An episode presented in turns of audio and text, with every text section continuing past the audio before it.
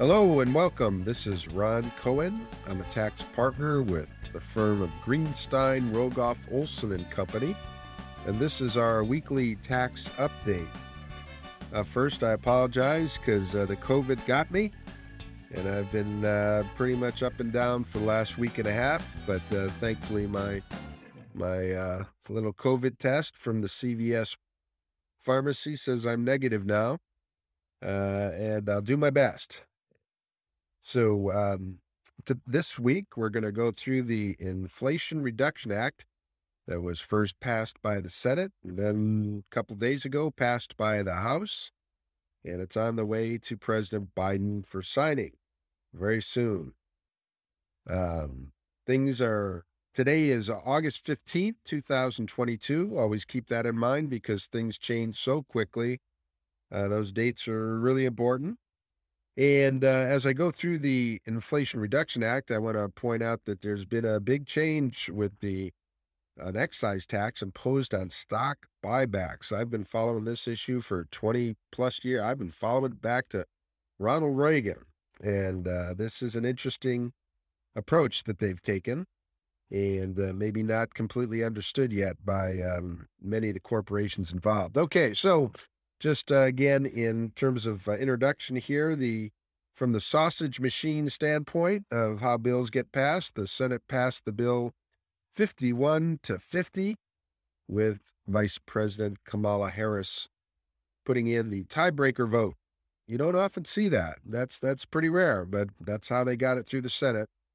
Uh, in the House, uh, it was passed 220 votes to 207 all the Democrats voted for it and all the Republicans voted against it.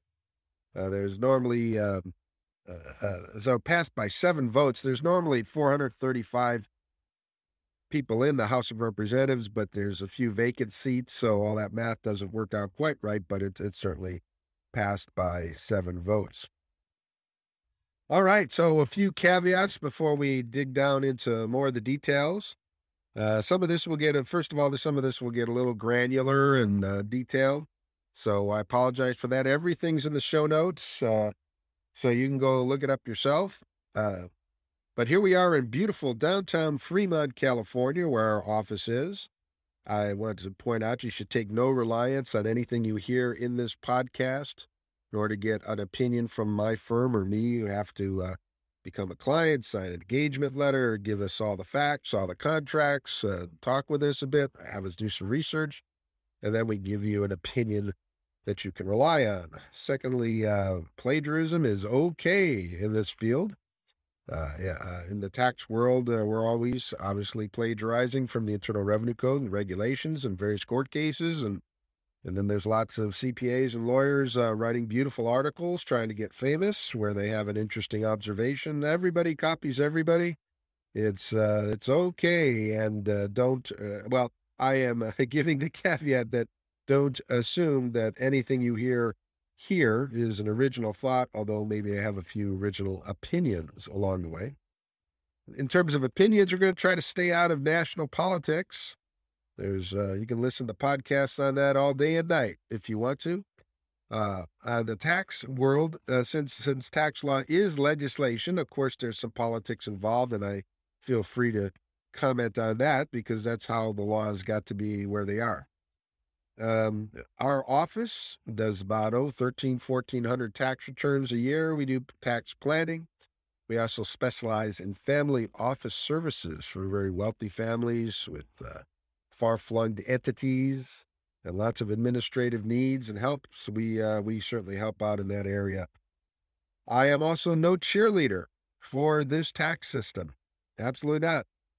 I uh, view it as part of a technocratic administrative state that uh, the U.S. could do without. I've explained on various podcasts how other countries handle their taxes in a more uh, friendly manner, especially for people of middle and lower income and uh, I, I, it, it's overbearing. Our system is uh, an invasion of privacy. It asks too many questions in order to figure out whether you can take your home mortgage deduction. You have to look at a 12 step flowchart. Completely unnecessary. Could have been a more elegant, effective way to do it. I would think they should uh, keep how the tax base is computed as is, as is. Stop monkeying around it with it. You know, if you want more taxes, increase the tax rate, but leave the base, the how how the forms compute the taxable income. Leave that alone, so we always don't have to continually study and update and learn. Uh, I compare it sometimes to like a, a, doctor. You know, a doctor, while certainly things change in the medical uh, field often, but uh, still, you know, if you got a broken arm, it's a broken arm, right? It may be different ways of treating a broken arm, different little complications and so forth, but the arm doesn't become a leg. Well, here in the tax world, you can have a new law passed, and now the arm is suddenly not an arm, it's a leg with fingers, and it's uh, uh, uh, not good for the country. Not good. All right, we always try to get an A plus on all tax returns. Even though I'm no cheerleader for the system, we do the best we can. Try to get all the facts straight. Try to get the returns as uh, perfect as possible. The best way to avoid a tax audit is file a really, really good return with lots of good disclosures. So the uh, examiners, when they review it before an audit starts, they they say, "Well, this looks pretty complete. Let's go bother someone else." Uh, so we always try to get an A plus as best we can on all returns. Not a B, not a B minus, not a C. A plus. Should also take a look at Alan Olsen's, our managing partner here at Greenstein Rogoff Olson Company, his podcast, American Dreams, where he reviews with a number of uh, uh, serial entrepreneurs and very interesting people, their life and how they worked through it and got where they are. Our website is www.groco.com. All this is in the show notes. Our phone number is 510 797 8661.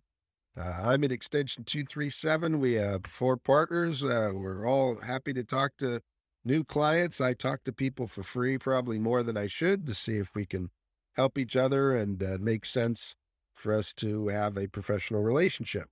Our office is about 12 miles north of San Jose and 35 miles uh, southeast of San Francisco.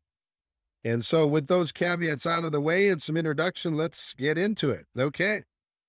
So, the Inflation Reduction Act, and again, excuse my voice, I'm uh, just coming on the tail end of uh, COVID, but I'll uh, power through here. Uh, we put in the show notes uh, hat tip and acknowledgement to Deloitte uh, they, uh, with their team of writers and authors and uh, investigators, have put in a nice summary. The link is right there in our show notes. I put in the entire text of the bill if you'd like to read that. And also a good uh, link to a summary to the Tax Foundation, who's a highly regarded, impartial, non political reviewer of the bill. And they do a bunch of uh, scoring and and analysis. Uh, so I always like to look at them. I, I, I will point out, again, not to take sides, uh, that um, uh, the Tax Foundation wrote the following To the extent the revenue raisers are seen as long lasting sources of revenue, the bill reduces inflation. But projected revenues are not certain and may be less than we are forecasting. For example, the history of the corporate alternative minimum tax indicates the book minimum tax may be a diminishing source of revenue. That's because tax lawyers and accountants find uh, understand it better over time, find ways legal legal ways to work around it. Uh, by increasing spending, the tax bill worsens inflation, especially in the first four years, as the revenue raisers take time to ramp up and the deficit increases. We find that budget deficits would increase between 2023 and 2026 potentially worsening inflation. Again, that's the uh, Nonpartisan Tax Foundation. You can take a look at that. I'm just going to the heart of the matter of, well, it's called the Inflation Reduction Act. Is it? Is it? Uh, you've uh, you've heard me describe in the prior weeks. Uh, I have some doubts, but let's not uh, get too political, and uh, let's uh, dive in. Okay, the Inflation Reduction Act cleared the Senate with a 51 to 50 vote on August 7th to approve the Inflation Reduction Act of 2022, the roughly $740 billion budget reconciliation package that includes some targeted corporate tax increases, a large increase in funding for the Internal Revenue Service, incentives to promote um, climate change mitigation and clean energy, and provisions to promote health care affordability. Passage came along strict party lines, with all 50 of the chamber's uh, Senate uh, Democrats voting uh, for it, and all 50 Republicans in opposition, and Vice President Kamala Harris broke the tie, as they're allowed to do. She is, or the vice president is, in the Senate. Turning over to the House there, the House gave final approval a few days ago, I believe it was Friday or Saturday. Its provisions are estimated to raise 737 billion over 10 years. Democrats say the bill will reduce the deficit by more than 300 billion, citing an analysis from the nonpartisan congressional tax and budget offices. I do want to make a comment here that this is the problem. You get into dueling, dueling banjos, dueling analysis from various groups. They all call themselves nonpartisan, and um, you get vastly, vastly different numbers about what the bill is projected to do because you have an economy that's like 17 trillion dollars a year. I believe our economy is gross, and you try to take a tax law change and on your laptop figure out what you think that will do in the real world in terms of raising money. It's it's a hard hard thing to do. The plan includes a record 369 billion in spending on climate and energy policies, projected to slash the country's carbon emissions by roughly 40% by the year 2030. Well, again, another assumption. That's not even money. That's talking about carbon emissions. And I'll just leave it at that because uh, I wouldn't even know how to begin to start to calculate what carbon emissions might be.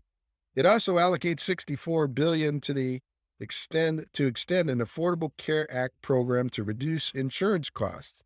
Um, I want to note that uh, saw a news report where Senator Bernie Sanders, after the Senate approved this bill, uh, got up on the floor of the Senate and uh, and was uh, very remorseful in that he said, "Well, I'm I'm just I'm just reading what uh, what report I just got, uh, according to Senator Sanders, and saying this this Congressional Budget Office reported that that uh, it will have no impact on inflation in year one or year two.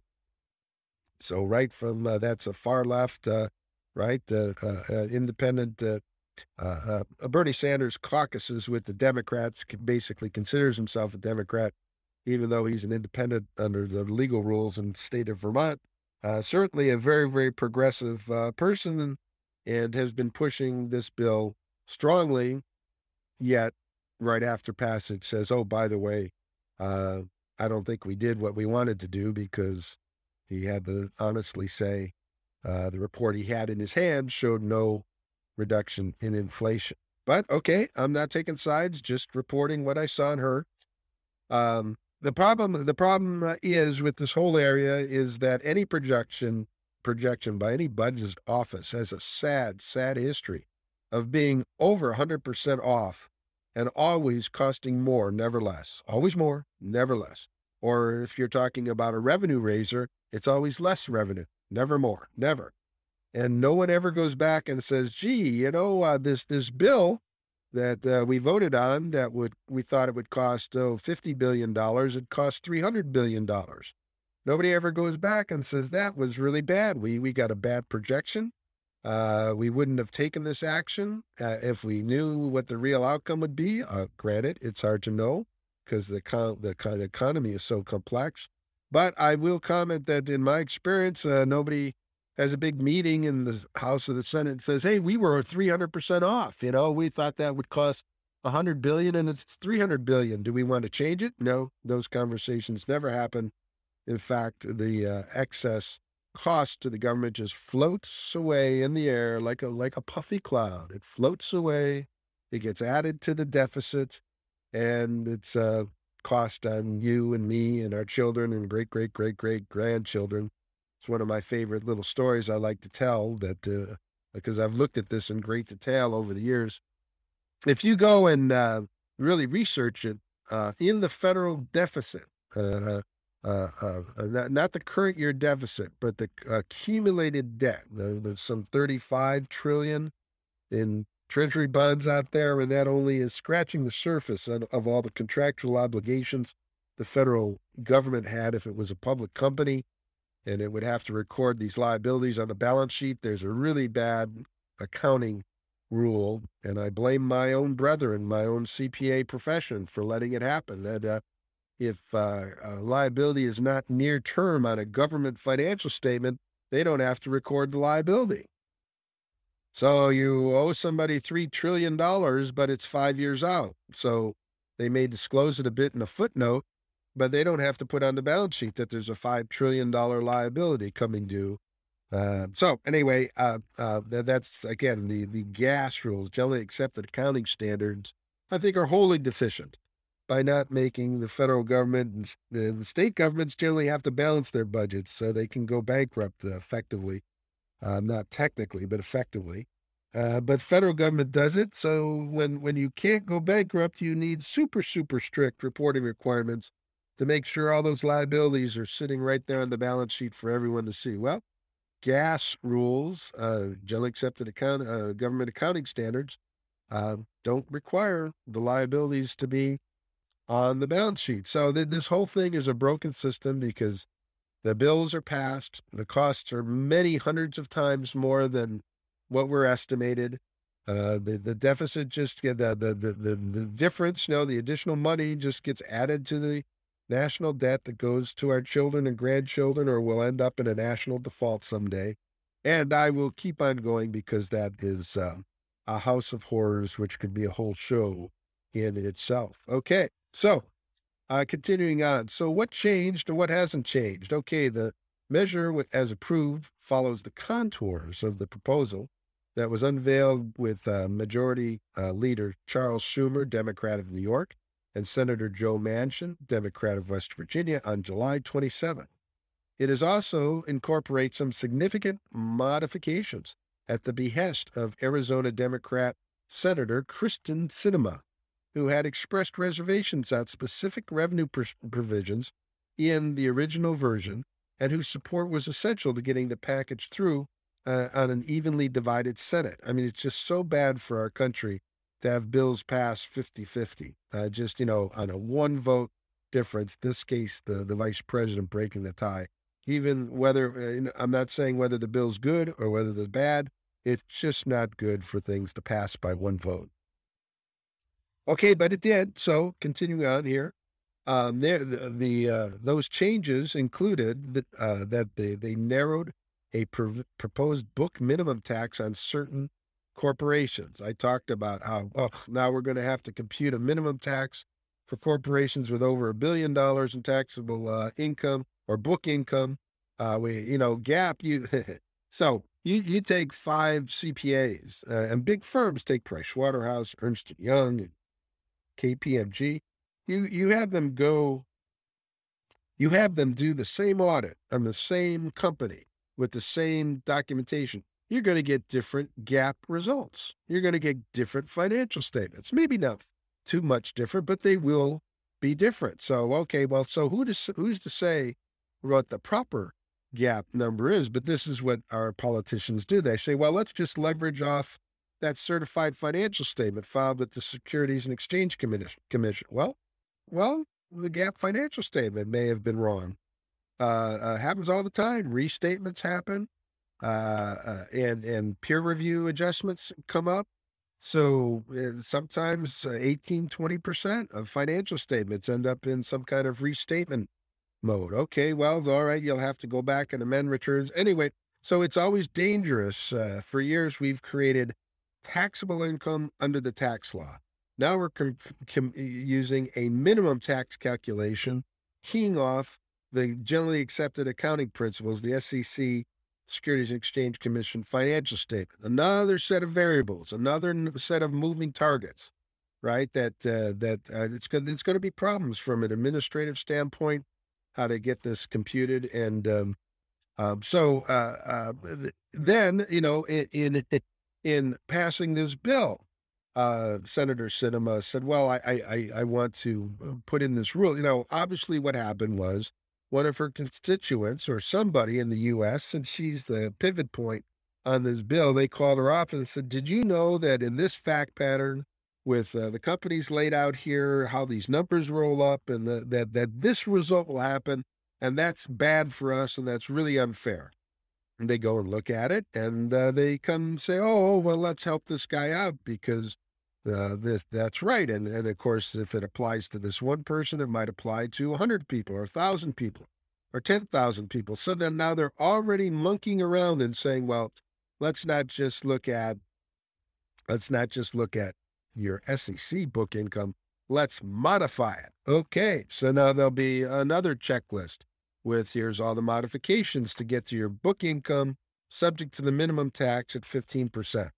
Now, uh, uh, uh, let me read the, this, the, these uh, these four things, and then I want to come back to this point. Uh, there's going to scrapping a provision that would have tightened the current law rules governing the treatment of carried interests. Right, so it's a three-year holding period. They wanted to make it up to five, and um, I want to come back to the former point, but I want to say carried interest. Uh, here it is, Kyrsten Sinema, senator from Arizona. Uh, again, she ended up being the pivot point on whether the bill passes or not. And um, uh, this constituents from all over the country. Uh, uh, it is a lot of money, this carried interest provision, especially if you make a holding period, you know, two years more uh, in order to get the lower tax rate. And she, probably at the suggestion of uh, Senator Lee, uh, Chuck Schumer, she took it on. And um, uh, uh, not only, as I mentioned in the prior weeks, for years, the whole thing is let's get rid of the carried interest. It's an unfair advantage for hedge fund managers and people in the in the middle of venture capital deals. Now, now I, I don't feel that way. I, I feel there's good reasons for the carried interest. But uh, her party certainly has endlessly made the argument that they should get rid of the entire carried interest and now, not only did they not get rid of the carried interest, they didn't expand the carried interest from a three year holding period to a five year holding period. So where they, they where they're coming from from a policy standpoint is confusing because they uh, left it alone, um, and and this is not uncommon. Uh, Chuck Schumer uh, uh about ten years ago, after screaming and yelling that the how the carried interest was a provision was unfair, uh, got phone calls from all of his constituents in New York City, and then came in and killed the bill that he had put in to kill the carried interest. So he reversed himself under pressure, and um, I guess that's just politics. Okay. Um, so uh, they're adding a 1% excise tax on corporate stock buybacks. Everybody, listen up. If you're a, a big C corporation, this is a big deal. This changes years and years and years of policy and adding an extension to the excess business loss rules. Uh, the the uh, business loss rules was uh, something that I did not like from the Trump provisions. Uh, listen, if you have losses, you should get the benefit of the losses. Losses are harsh, right? You lost money. You uh, you spent money, hard dollar bills, right, uh, or, electronic money.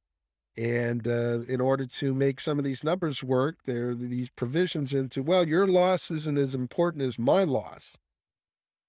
And so here's a whole other number crunch. You've got to fill out a form with 20 lines on it where it says, well, you're, you know, I'm going to limit your loss because you're too big. See, you're too successful. We're going to limit your loss. So uh, that was due to expire and uh, they extended. Okay. So I wanted to come back a little bit, um, and and I and I was I was going through mentioning how uh, uh, the point I wanted to make. I'm sorry, I'm being a little uh, repetitive here. Is that you're now going to make us have to key off of book SEC income for the alternative minimum tax, as I'll go through in a bit, and then you're going to have to remember some modifications, right? So it isn't just pull the number off the financial statement it's pull the number off the financial statement and know that there's limitation. And I will bet everybody five bucks that uh, uh, uh, if there's one modification now, there'll be 10 modifications in five years because that's what they do tweak it, tweak it, tweak it, tweak it. And uh, in response to people's complaining or or uh, additional revenue needs. Again, from a model of why don't we just leave the tax base alone? Just leave it alone. If you need more money, change the rate, increase the tax rate. If you don't need as much money, decrease the tax rate. But this constant churning of how you figure the tax base uh, uh, does nobody any good. It doesn't do us as CPAs or tax lawyers any good to have to have more complexity. It does certainly doesn't do the client any good. And it doesn't even do auditors any good. Because I can tell you, I can tell you, I've been through a bunch of tax audits for clients.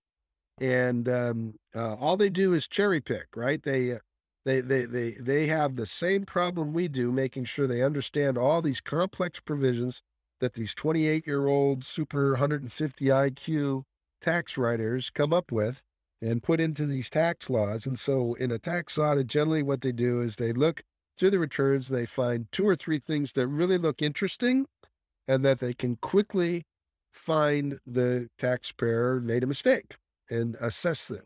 Uh, they, they, they just can't, they can't do it. Sorry, I'm going to go through a little bit of a long story. So I can talk about this because it was all public information, but uh, Price Waterhouse back in the 90s had a, uh, a system called ITMIS, International Tax Management System. And it's because you need these massive database number crunching systems in order to do foreign tax credit calculations. It got so bad that the IRS sued Price Waterhouse said, "We need you to give us your tax software because in the context of an audit, when we come up with an adjustment on a foreign tax credit, you, Pricewaterhouse, can go back to your office, crunch the numbers, get a beautiful report, and say, here's the impact of this adjustment the IRS proposes. We can't do it. We go back to our office, and it's going to take us three months. We have to crank some things out by hand on green pieces of paper or Excel spreadsheets. We can't do it. So we need your software to help us compute the liability for the taxpayer we're auditing of you. and we're in an adversarial relationship at this moment. You know, when you're in an audit, it's like dealing with a policeman. They have huge powers and you have to answer things quickly. So clients more than willing to give all the data to the IRS, but they're arguing about computing power. And of course, the client says, look, we didn't pass these laws. You did. We just went hired a good firm that uh, made the investment into the software. But isn't this all terrible? It's all terrible.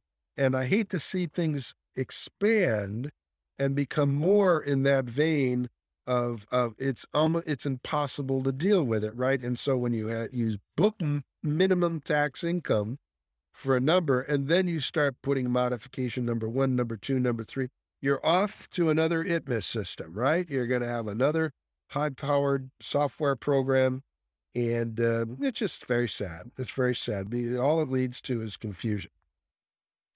All right, I'm going to keep moving here rather than pontificating. Sinema had been critical of the carried interest changes in the original Schumer Manchin proposal and had told the majority leader that she would not support the bill unless the provisions were removed. She said she would not vote for the bill, quote, unquote, not even move to proceed unless we took it out, close quotes. Schumer reported on August 5th. In quotes, we had no choice, right? So uh, you have a bill, especially under the reconciliation process.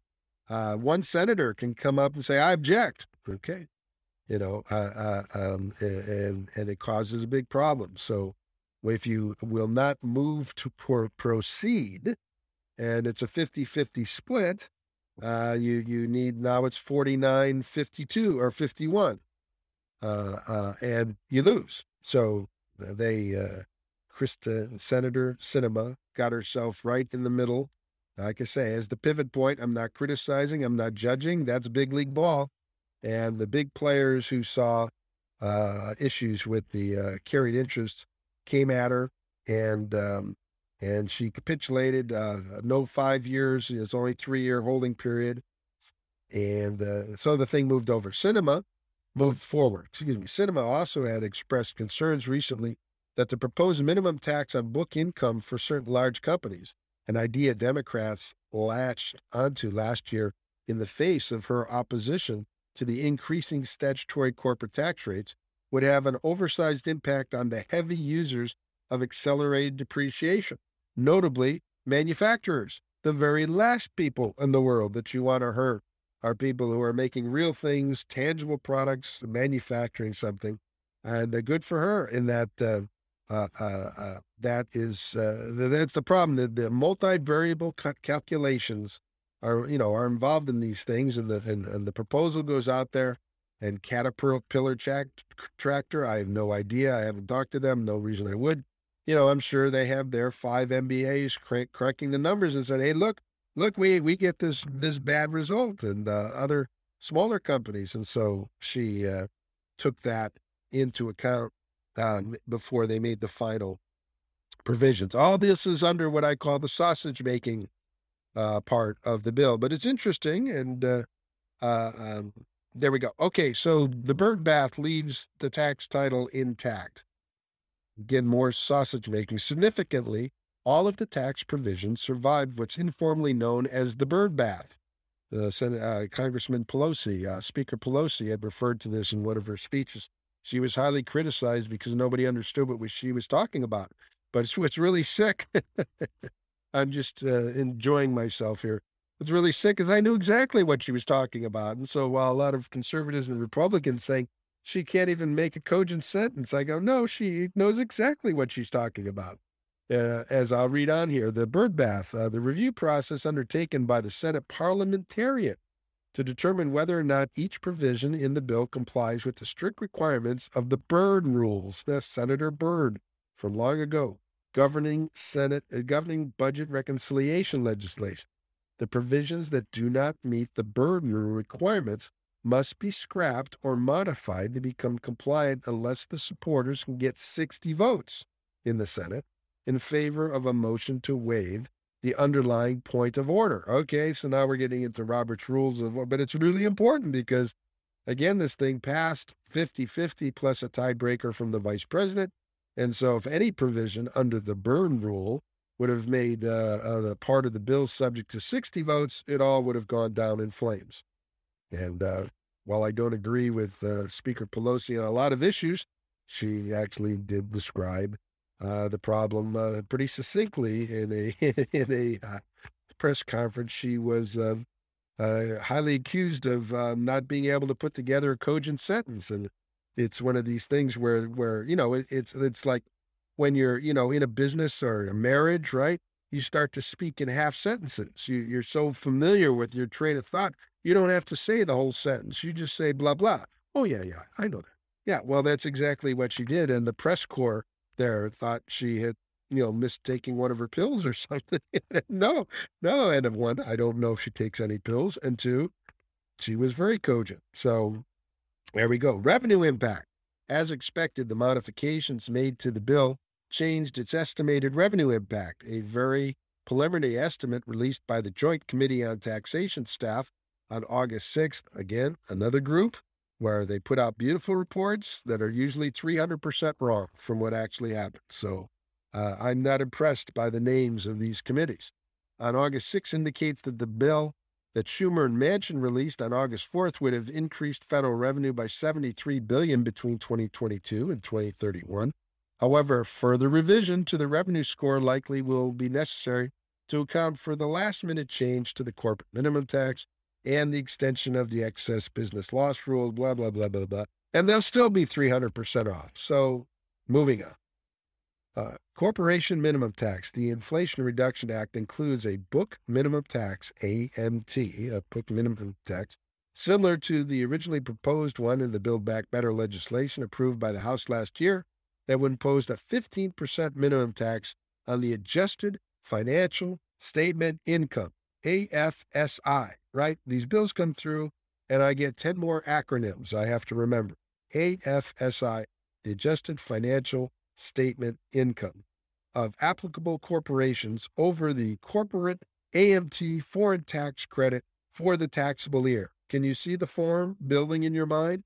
Right? We're probably up to 20 lines already. Right? Listen, listen, the effect the affected corporations I know of uh, uh, in things I listen to right? The, the, again, a staff of tax guys, MBAs, tax lawyers, they've already they've had that they've been building their spreadsheets for months, right? Oh, oh, the Senator Sinema changed this. Let's tweak this formula over here. They know exactly based on their fact pattern what this new AMT tax is going to cost them uh, in additional taxes, and they will. I'm sure. Again, I know nobody. I'm just throwing out names. You know, but I'm sure the tax department in Amazon, who was the target of this minimum tax, uh, has has crunched this out six different ways. Now they are tweaking it for the final version. They're going to go to the chairman of the board and the board directors and say, "Well, this is what they did in Washington. It's going to cost us number out of the air. I have no idea if it's right. Fifty billion dollars in tax." And they'll say, "Okay, we're going to increase our prices X percent to make us whole for the $50 billion. So that's now that's my personal opinion. You talk about inflation reduction. No, no, no, not at all. Not at all. We'll see. We'll see. But I, I know for a fact that those spreadsheets are fired up and flaming hot and they're being worked on and the meetings are happening in all these boardrooms. And uh, I can't see why they wouldn't pass it through but I leave that uh, to the consumers, but I leave that to your uh, belief system in terms of politics there. Okay, so um, under the bill, an applicable corporation's minimum tax should be equal to the amount by which the tentative minimum tax exceeds the corporation's regular tax for the year increased by the corporation's BEAT, which is a, a very special tax with regard to uh, moving deductions offshore from onshore under Section 59A. For this purpose, an applicable federal corporation generally in any corporation other than an S corp or regulated investment company or a real estate investment trust with a three-year average annual F IAFSI exceeds one billion. See, one of the problems is is they always have to write out the mechanism in English words, but nobody can listen to those English words and visualize the calculation. Nobody can do it. So you read all this and then you have to wait for the form to come out, or again, some really smart people to sit and say, well, here's what we think it means. And then a very common, there come technical corrections because they finally lay out in a form or a mathematical computation that can be used in a computer. And they say, you know, this doesn't work. There's an error in the law. It happens all the time. And then they have to go back and pass a technical correction to say, well, the way the code section's written in English doesn't work in math. And so we need to change paragraph X, Y, and Z. It happens all the time. And not sometimes not for very small amounts, for very big amounts. So we'll see what technical corrections come out of this. Although similar to other corporate AMT proposals, the Senate approved bill contains a few notable notable modifications, including, and I'm not going to, this gets back in the subpart F and GILTI and, uh, and very technical rules. Um, uh, it helps out with uh, depreciation rules. And there's something under Section 52 to help with uh, excess business losses. I'm not going to bore you with all that, way too technical for this format. Okay. Uh, the new minimum tax would be effective for taxable years beginning after December 31, 2022. Congratulations. Yay. Yay. They didn't make it retroactive, as we've seen a history of retroactive rules passed over the last 10 years. And it's just terrible that uh, uh, wait till the year ends. Let's make it for an effective next year. The IRS can't even write the forms. So you don't have the forms. You don't know exactly how they're going to compute it. Uh, people have to read this stuff, learn it. The software companies all have to design forms and calculations, right? Don't make it retroactive. That's too that's too burdensome. And they didn't. So thank you. All right. So listen up. Uh, stock buybacks. Stock buybacks. So here's one of the historical bits of information. If you're driving along down the highway, uh, trying to give you more than the cold, cruel tax law here uh, under Ronald Reagan, it, it used to be that stock buybacks were basically illegal. They were not allowed. You know, you, you couldn't, you know, other than some kind of redemption or a change in ownership, whatever. I mean, you, you, you couldn't just buy back your stock because you wanted to. Uh, why do people buy back their stock? Because the Wall Street investment bankers are telling them, uh, buy back your stock will increase your stock price because there'll be less shares out there in the marketplace. Sometimes that works. I've seen in my own clients, sometimes it terribly did not work, did not work. But you so you go into the market you say, I'm going to buy a million shares from current owners, and generally they're happy to sell to you, and you're buying back your stock. Well, that was illegal. Why? Because anyone with any economics or mathematical skills say you're manipulating the stock price, right? Let the stock trade in the free market. The company's worth what it's worth. You don't need a person with an endless uh, uh, checkbook to come into the marketplace and buy up a million shares. And it's complete conflict of interest, right? It's who's buying it. It's the owners of the company. Well, all right. Well, uh, so in Ronald Reagan's term, they changed the rule and they changed it because one of the calculation i was deeply involved in this one of the calculation problems that uh, that occurred was that as as stock options were granted to employees there were more and more shares outstanding as those people vested in their shares over time and they owned them and so the company all of a sudden well we gave all these shares to employees now there's you know a third more shares out there in the world uh, for our stock uh, of our stock than there were before we gave all these employee options. Gee, can we make an adjustment and go into the marketplace and at least buy back the number of shares that we have granted? Not not not buying from the employees, but buying from the market, so that overall our number of shares outstanding are the same. And and the, the, Reagan administration and the SEC, said, yeah, that makes some sense. It's not abuse. You're not doing it uh, directly to manipulate the market. So the answer is yes, you can do it. Well, this is one of the things. Then time changed and uh, different thoughts were applied to it. And now you can drive a truck through this thing. I mean, for having nothing to do with the employee stock option here, the management has billions of dollars of cash in the bank, whatever. Uh, and they, uh, one, one client, I, you know, this is long, long, long ago, but, uh, uh, uh, and they're not a client anymore. And I'm not mentioning any names, right? But they had several hundred million dollars of cash and their board of directors and the Wall Street guys who are going to get a commission, right? They're going to get a commission.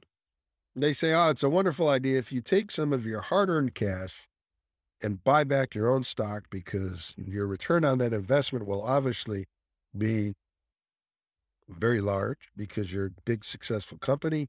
And let's do it. And they did it. Well, didn't move the stock price at all. And they, they were not uh, successful going forward. And the cash was now gone.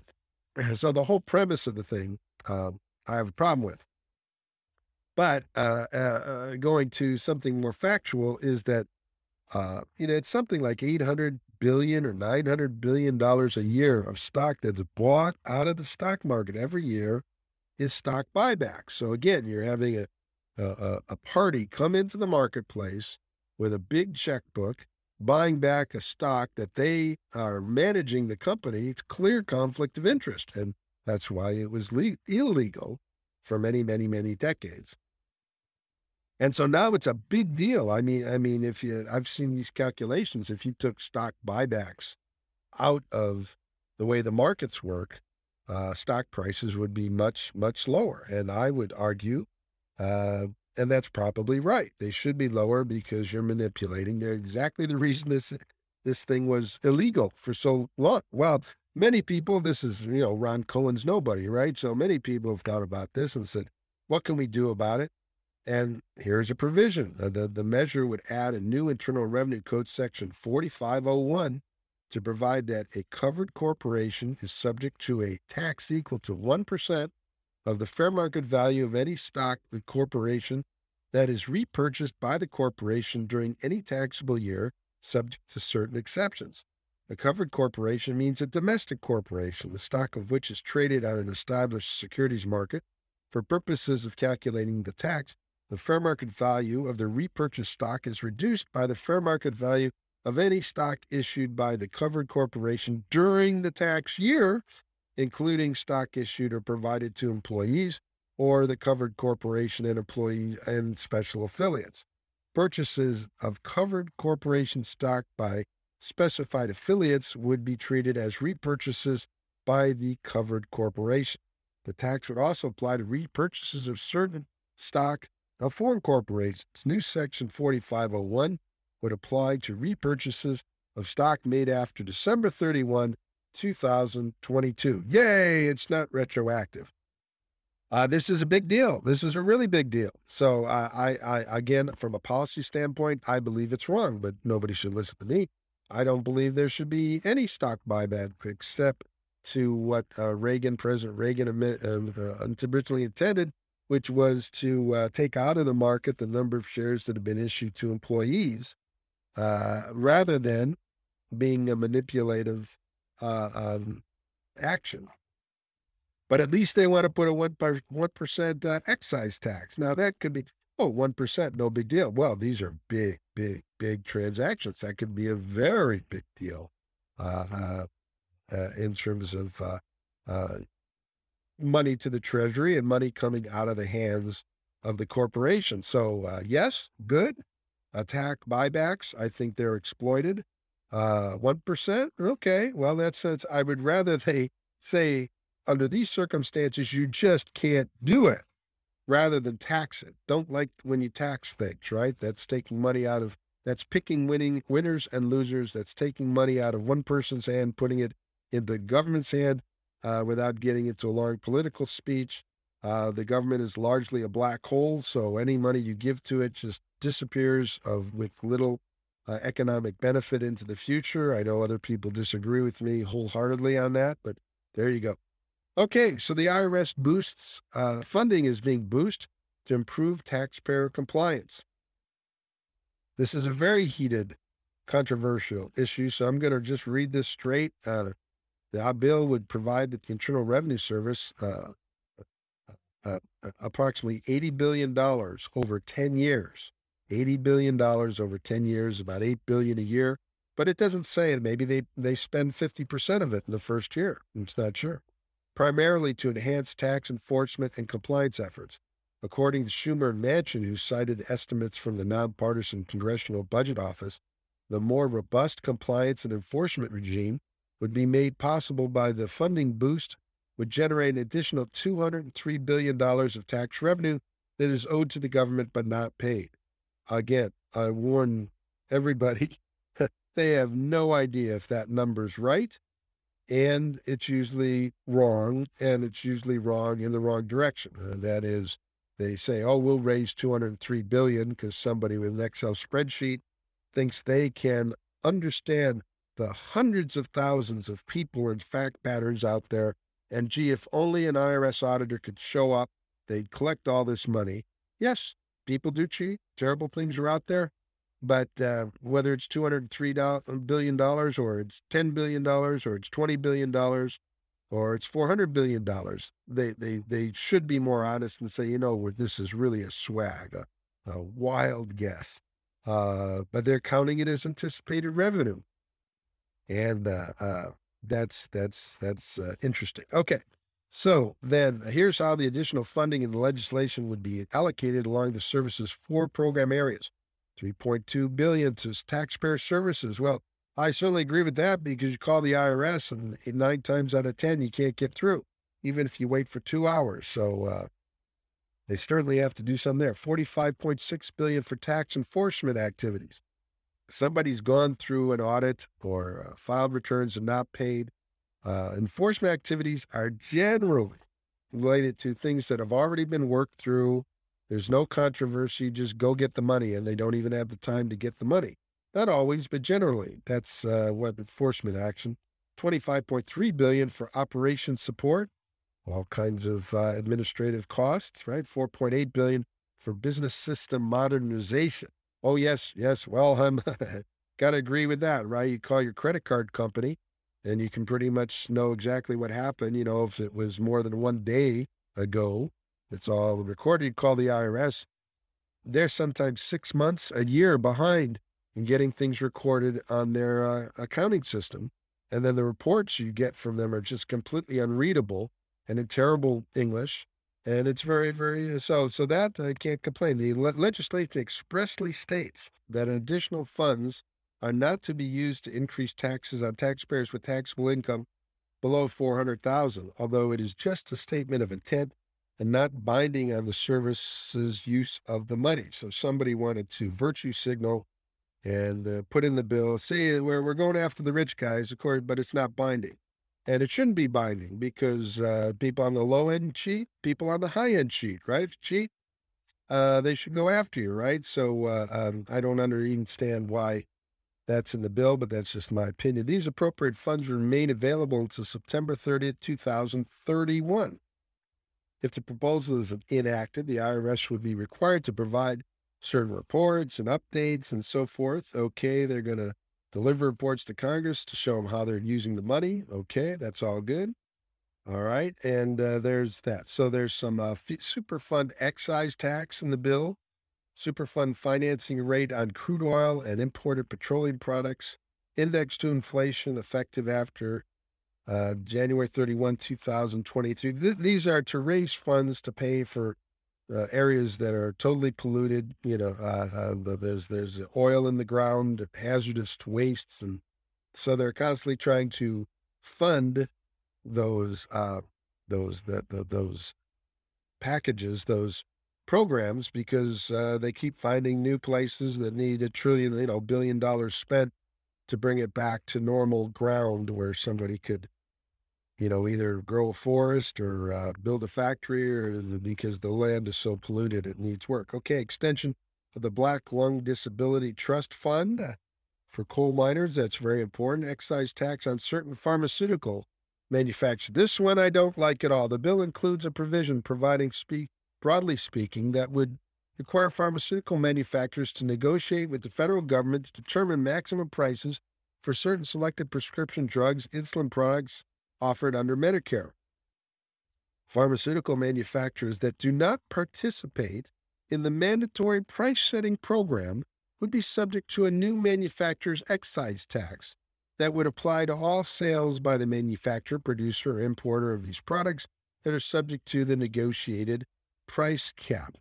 The tax rate initially would be set at 65% and would increase incrementally up to 95% for taxpayers that fail to meet the compliance benchmarks that are laid out in the bill. Okay, complete administrative state techn- technocracy uh, uh, type of thing here. Uh, uh, uh, if you don't negotiate with me, because first you're guilty, you're overpriced. Well, maybe, maybe not. Who's to say, right? Sometimes, yes, no question. There have been some terrible, terrible cases where, you know, the price of a drug has been increased a thousand times from what it was even 10 years ago. Okay, all right.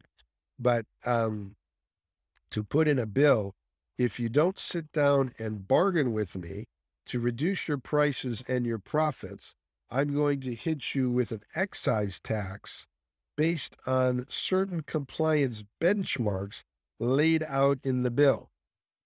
Uh, that's that's you know that's almost un-American, man. I mean, you you, you know what who what are these benchmarks? Uh, sorry, I didn't go and read them. I mean, who's the judge, right? Who's the one who says, "Oh yes, yeah, uh, you you didn't." So, so you, you create this whole. It, it's all it's like a perjury trap, right? I mean, if you say or do anything I don't like, I get to assess you a tax because you must be guilty. No, that's not the way it works, right? You set up a rule if someone is violating a rule, you take them to court, you follow the due process rules, the rules of evidence, whatever, and you have a judge say, you know, you violated which rule, here's your penalty. Uh, uh, so anyway, uh, uh excise taxes, uh, many, I'll, I'll skip quickly to say, many wars in many countries have been over tariffs and, uh, and excise taxes. And I hate to see more, I, I, certainly many drugs are overpriced, but you, very few things should be solved through the tax system. And that's what they're trying to do. We're not, going if you don't negotiate with me, I get to impose an income tax. Well, who's the pencil neck bureaucrat who gets to decide that they didn't negotiate with them? You know, I, uh, uh, uh, that said, I think big pharma do some very terrible things. So, so something needs to be done, but the tax system is almost never the way to get justice clean energy tax incentives. There are a number of uh, tax and non tax things that Senator Schumer mentioned uh, put in, and they're supposed to reduce the emissions in the U.S. by 40% by the year 2030. I hope, I hope they're right. Uh, uh, who measures it? Why is it 40%? How did you get there? And I will uh, repeat uh, what I mentioned the other night. ben Shapiro, I think in one of his podcasts, made a very good point that we've spent 30, 40 years spending hundreds of billions of dollars incentivizing solar energy, rooftop solar, big solar fields out in the middle of nowhere, all kinds of solar. And so far, solar has penetrated the market to make up 3% of the power generated. 3%. Not only is it 3%, it's unreliable 3%, right? One day the sun's shining, the next day the sun's not shining, right? There's, there's all that. Then these panels, they burn out in 20 or 30 years. The inverters that are re- related to them burn out, have to replace every seven or eight years. The, uh, the solar panels have a whole lot of heavy metals. So when you dispose of a solar panel, you have a disposal problem, a significant. So my point is that, that well, how does this work out? You put in all this money, and you uh, uh are uh, a lot of these are being made in Korea and China. Uh, so whether that's a good thing or, or bad is another question. Um, you're trying to get the manufacturing in the U.S. Will, will you get the four and five and six percent, or are you just throwing billions and billions of dollars at something that will still not make up a whole bunch of our, our, our power use? Again, a little bit far field of tax politics, but there you go. Reducing consumer energy costs. The bill would extend a number of tax credits aimed at bringing down the cost of residential energy efficiency improvements such as heat pumps, rooftop solar panels, and uh, electric HVAC systems and water heaters. Now, I'll tell you my little story. I said, yeah, heat pump. That's pretty cool. You know, the, the earth has a bunch of heat in the ground on cold days. There's tons of heat in the ground. You just bring it up uh, through a, a system of piping and so forth. So I called and I checked into it. In the state of New York, you can go and spend like $20,000 and get this heat pump system put in, and you're set for the life of the house. You're done, and you'll never, uh, you know, spend any gas, maybe a little bit to keep the thing going. But, but uh, largely your house will be heating heated from the heat embedded in the earth. Wonderful idea. I'm all for it. Call up here in California. I called two or three different places, and they say, nope, can't do it. Can't do it in Fremont, California. Uh, not, I, well, what if I paid 50000 Nope, can't do it. You'll never get the permits to do the drilling of the pipes into the ground to uh, put in the heat pump. Can't do it. So here I am in California, uh, the greenest of the green place, and something that uh, is uh, makes a lot of sense. Uh, is able to be done in other states, cannot be done basically because when you drill the holes in the ground, they say, well, some bad things may come out of the earth when you drill those holes for your heat pump. Yeah, yeah, yeah, but the house will be set for for for life, for I mean many lives. Uh, uh, uh, uh, so isn't isn't that worth uh, as opposed to hypothetical? You know, there's something that was on this ground 50 years ago that may be pumped out and pumped into the sewer system, uh, doing this this short term you know excavation. Nope, can't do it. So again, pontificating a little bit, but I think the reality. Same. I also have. there's in this bill issues about um, biofuels. Biofuels don't work. They don't work. They are never worth the effort, uh, the time and money, transportation cost, conversion cost. They do damage to um, to the vehicles and the engines. Uh, bio biofuels don't work, and I hate to see them sp- sending more tax credit benefits uh, to try to generate more biofuels. The measures also call for $4,000 credit to make it more affordable for certain low and middle income individuals to purchase used clean air vehicles. A credit of up to $7,500 would be available for new clean energy. Excuse me. A credit up to $7,500 would be available for new purchases of clean energy vehicles. Senator Manchin had contended that the similar incentives in the earlier iteration of the Build Back Better legislation were focused on uh, more expensive vehicles and that were intended to appeal primarily to wealthy taxpayers. I also want to note that a news report came out that uh, I believe it was Ford or GM. I'm sorry, I don't have the exact site. They already announced that the price of their electronic vehicles just went up $8,500. I believe it was one of their pickups. They said it's because of additional supply chain cost increases. Uh, but uh, one can at least speculate that they saw the credit in the tax bill and said, well, you know, that that's for us. That's not for the buyer. Uh, but I don't want to be that rash. Uh, there, there are many, many supply chain and cost issues, uh, even just with semiconductors uh, for automobiles. So um, Ford or GM or whoever did it may have completely rational, reasonable, acceptable reasons for increasing their prices.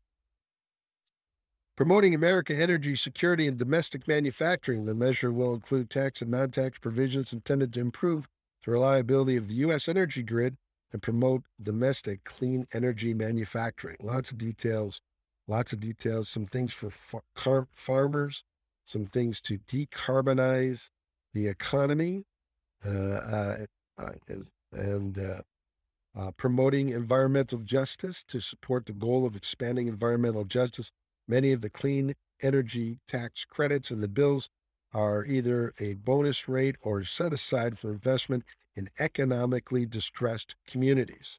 And there you go. Well, who gets to decide what community is economically distressed? Uh, I'm not saying it's a bad thing. All right, now let me talk about the uh, research credit against payroll tax for small businesses. This is getting better uh, uh, than it's been. It used to be the problem was you have a lot of R and D credits, twenty percent of wages and supplies spent on research and development. Very uh, difficult calculation you have to work through. And uh, you'd have this R and D credit. Well, the company's a startup company and it's going to have losses for years and years. You don't get that cash because it's the credit's waiting for you to use, but you can't get the cash. Well, uh, about five years ago, they put in a rule that says, well, if you have an RD credit on your corporate income tax return, you can use that as a credit on your payroll tax return and right away get an increase in cash because you'll owe less payroll taxes. So a qualified small business may elect to, under the current law, Section 41H, to apply up to 250000 of its research credit computed under Section 41 against the employer portion, not the employee portion, the employer portion of its FICA, which is Social Security, uh, tax liability up uh, for the up to five years. Uh, you have to have uh, gross receipts of less than five million for the current year, uh, and there's some other requirements. The legislation would increase the amount of the research credit that can be applied to payroll tax liability from $250,000 to $500,000 for the years beginning after December 31, 2022. Again, good, not retroactive.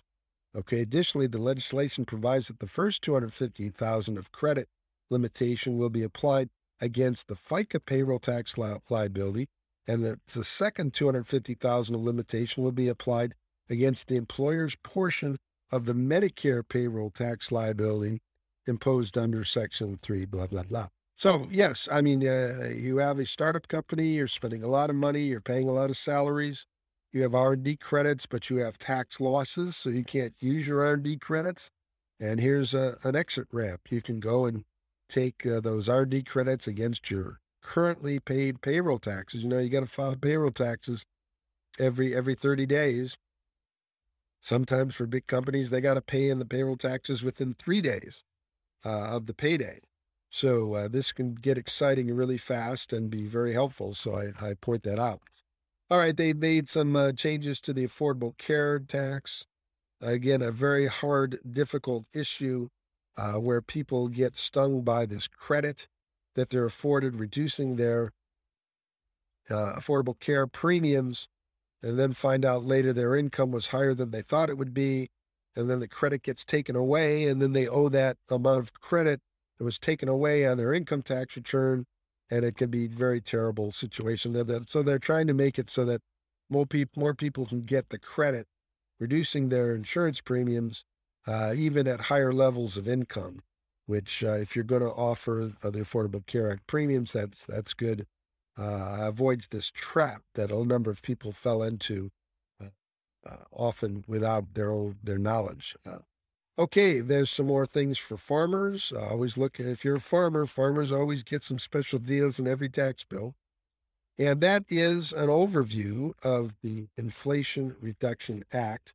Very sorry for the uh, long thing, but uh, again, tax legislation of this size doesn't generally go through very often.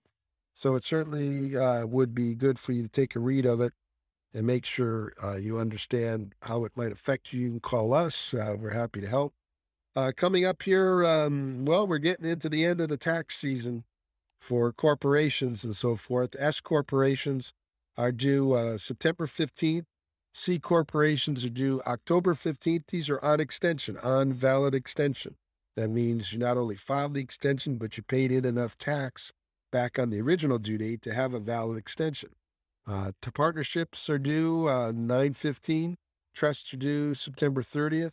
Individuals, uh, their final due date on extension is October 15th.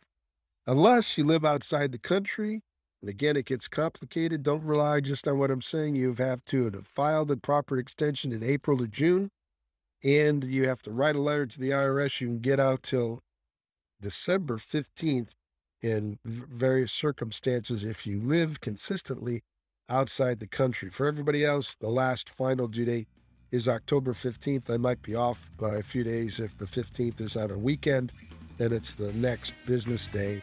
And there you go. Well, all right. So I've, I've said enough. Again, I'm Ron Cohen, tax partner at Greenstein, Rogoff, Olsen and Company. This is a review of the Inflation Reduction Tax Act. Uh, we're happy to help. If you have any questions, give us a call. Uh, our uh, website's in the show notes, and we'll talk to you next week. Thank you so much. Bye bye now.